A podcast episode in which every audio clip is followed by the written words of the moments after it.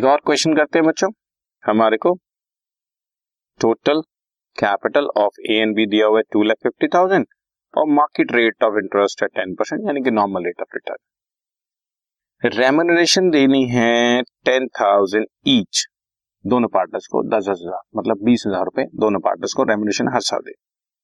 और हमें जो प्रॉफिट दिया हुआ है वो बिफोर रेम्युनरेशन दिया हुआ है, बिफोर रेम्युनरेशन यानी कि अभी रेम्युनरेशन माइनस नहीं हुई है। 70,000, 80,500, 90,200, 71,500 और 1,05,000 और गुडविल की वैल्यूएशन करनी 3 years purchase of 5 years super profit. तो पहले प्रॉफिट को एडजस्ट करते हैं बच्चों, बहुत आसान है, कोई ज्यादा दिक्कत नहीं है। हमारे को प्रॉफिट ये हुए 70,000, 80,500, 90,200, 71,500 और 1,05,000 और पार्टनर्स की रेम्युनरेशन 20,000 रुपए माइनस करने के बाद हमारे पास प्रॉफिट्स आफ्टर रेम्युनरेशन बच गए। और हमें हमेशा इसी तरह से पार्टनर्स को कोई रेम्युनरेशन या बोनस वगैरह देना होता है, वो माइनस करने के बाद का ही प्रॉफिट चाहिए। 3,17,200 मेरा 5 साल का प्रॉफिट आ गया, उसको 5 से डिवाइड की एवरेज प्रॉफिट आ गया।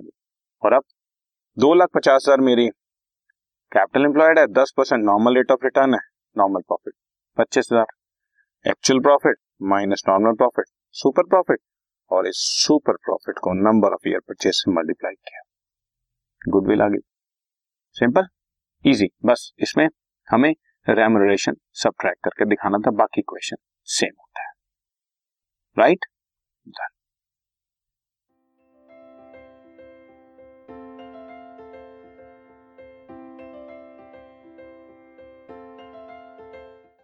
This podcast is brought you by hub hopper and Shiksha अभियान।